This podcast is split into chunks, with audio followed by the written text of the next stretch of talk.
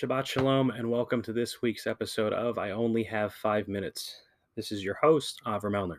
I'm a current rabbinical student at the Ziegler School of Rabbinic Studies in beautiful sunny Los Angeles, California. This week's Parsha, Parshat Ha'azinu, is the last Parsha of the Torah that we will read before completing reading the entire Torah on Simcha Torah and starting all over again. In this Parsha, this is Moses' second to last farewell poem, and it describes Israel's relationship with God in all its ups and downs and points to the challenges that lay ahead after Moses is gone.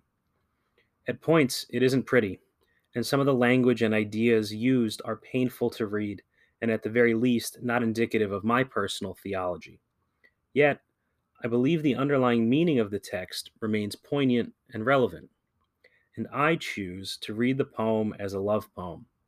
A love poem that includes the full spectrum of human and divine emotion, with all the challenges and triumphs that come with choosing to exist in relationship.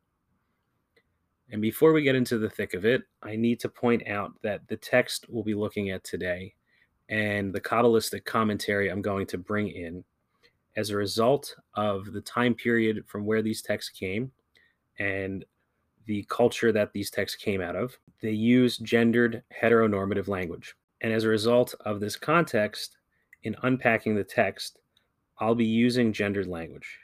But I think it's very important to acknowledge the limits, the difficulties, and the challenges that come with using this framework in today's modern world.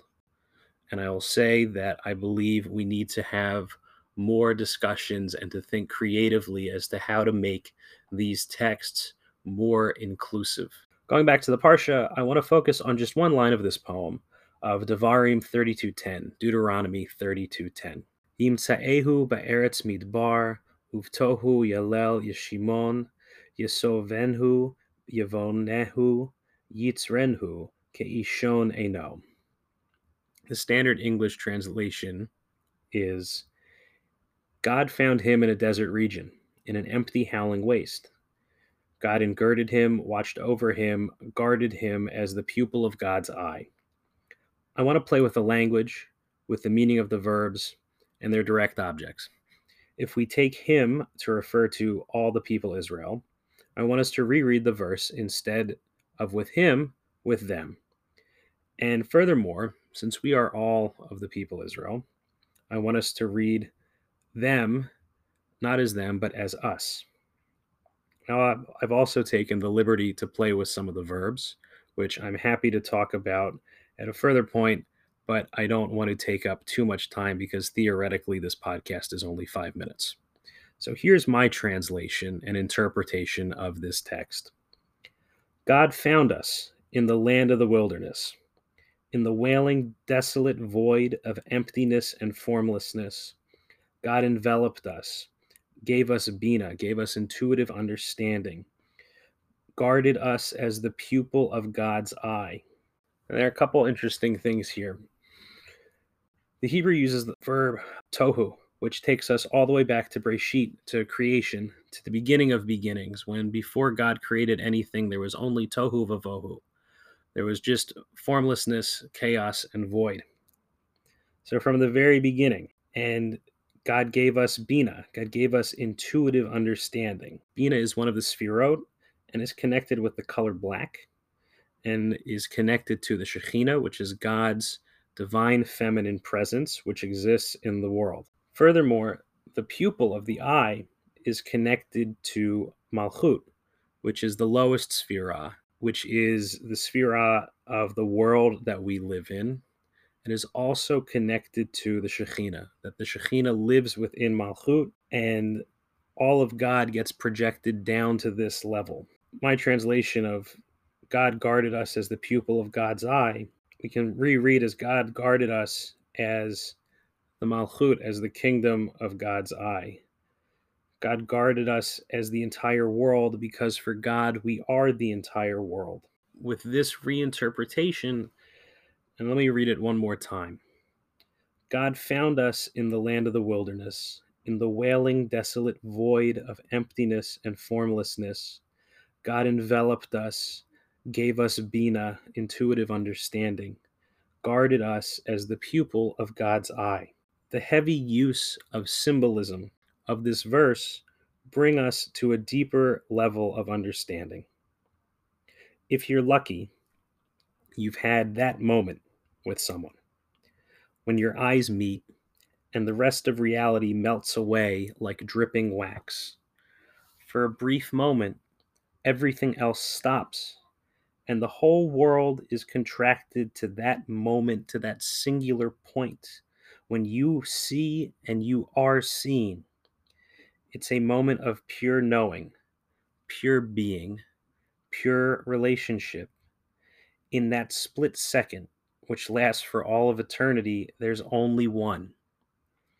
This verse encapsulates that moment all of Israel had with God and the relationship that followed, what came from that brief taste of infinity when eyes locked with one another and everything was open and all was seen. Now, why does God guard Israel like the pupil of God's eye? The Zohar parallels the Sefirah of Malchut, our reality on this earth, with the pupil. And again, Malchut is connected with Shekhinah, God's feminine presence. So the single verse is wrapped up in seeing, in knowing, and in enveloping. Furthermore, the Zohar spends a lot of time discussing the information about an individual hidden in their physical attributes.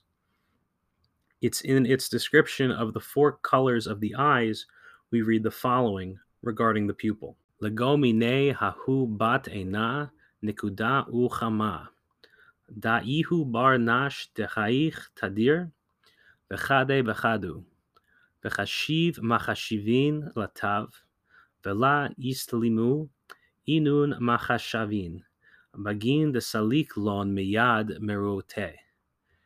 Istadal b'mile d'alma, b'chad istadal b'mile d'ashmaya, atzlach. Hai itzterich le'itat kefa be le'ishtadla be'oraita deha yitzlach ba. The innermost is the pupil of the eye, which is a black dot. This alludes to Malchut. This is a person who is always laughing and full of cheer. This person has good intentions, but those intentions are never accomplished since they slip from that person's mind. This person is occupied with worldly matters, but when occupied with spiritual matters, this person will succeed. Therefore, this person should be encouraged to occupy themselves with the Torah, for they will succeed in it. The pupil, the most delicate part of the eye, symbolizes this tension we find ourselves in, yearning for those moments of seeing and being seen, of being pulled out of the land of the wilderness, out of the wailing, desolate void of emptiness and formlessness. We yearn for those moments that bring us back to that moment of oneness. And yet, oftentimes we find ourselves, quote, being occupied with worldly matters. And this is the tension of searching for connection, yet getting caught up with everything else. But it's not fair to blame ourselves, to feel guilty for living life. We all need to be able to put food on the table, to pay our bills, to keep a roof over our heads. We have to honor the reality of the world we live in. And this world is one which often demands our attention, whether we like it or not. The trick, I believe, is to keep an eye out, pun very much intended, for those moments where time slips away, where you can truly see and can truly be seen. These precious moments are fleeting, and in a mere blink they may disappear. But if we do our best to keep our minds, hearts, and eyes open, sooner or later, those moments will find us. And we must protect those moments and protect those relationships as we protect the delicate pupils of our eyes. My blessing, my bracha for all of you this week is that may we keep our minds, hearts, and eyes open to have those moments when we gaze into infinity and infinity gazes back into us. Shabbat shalom.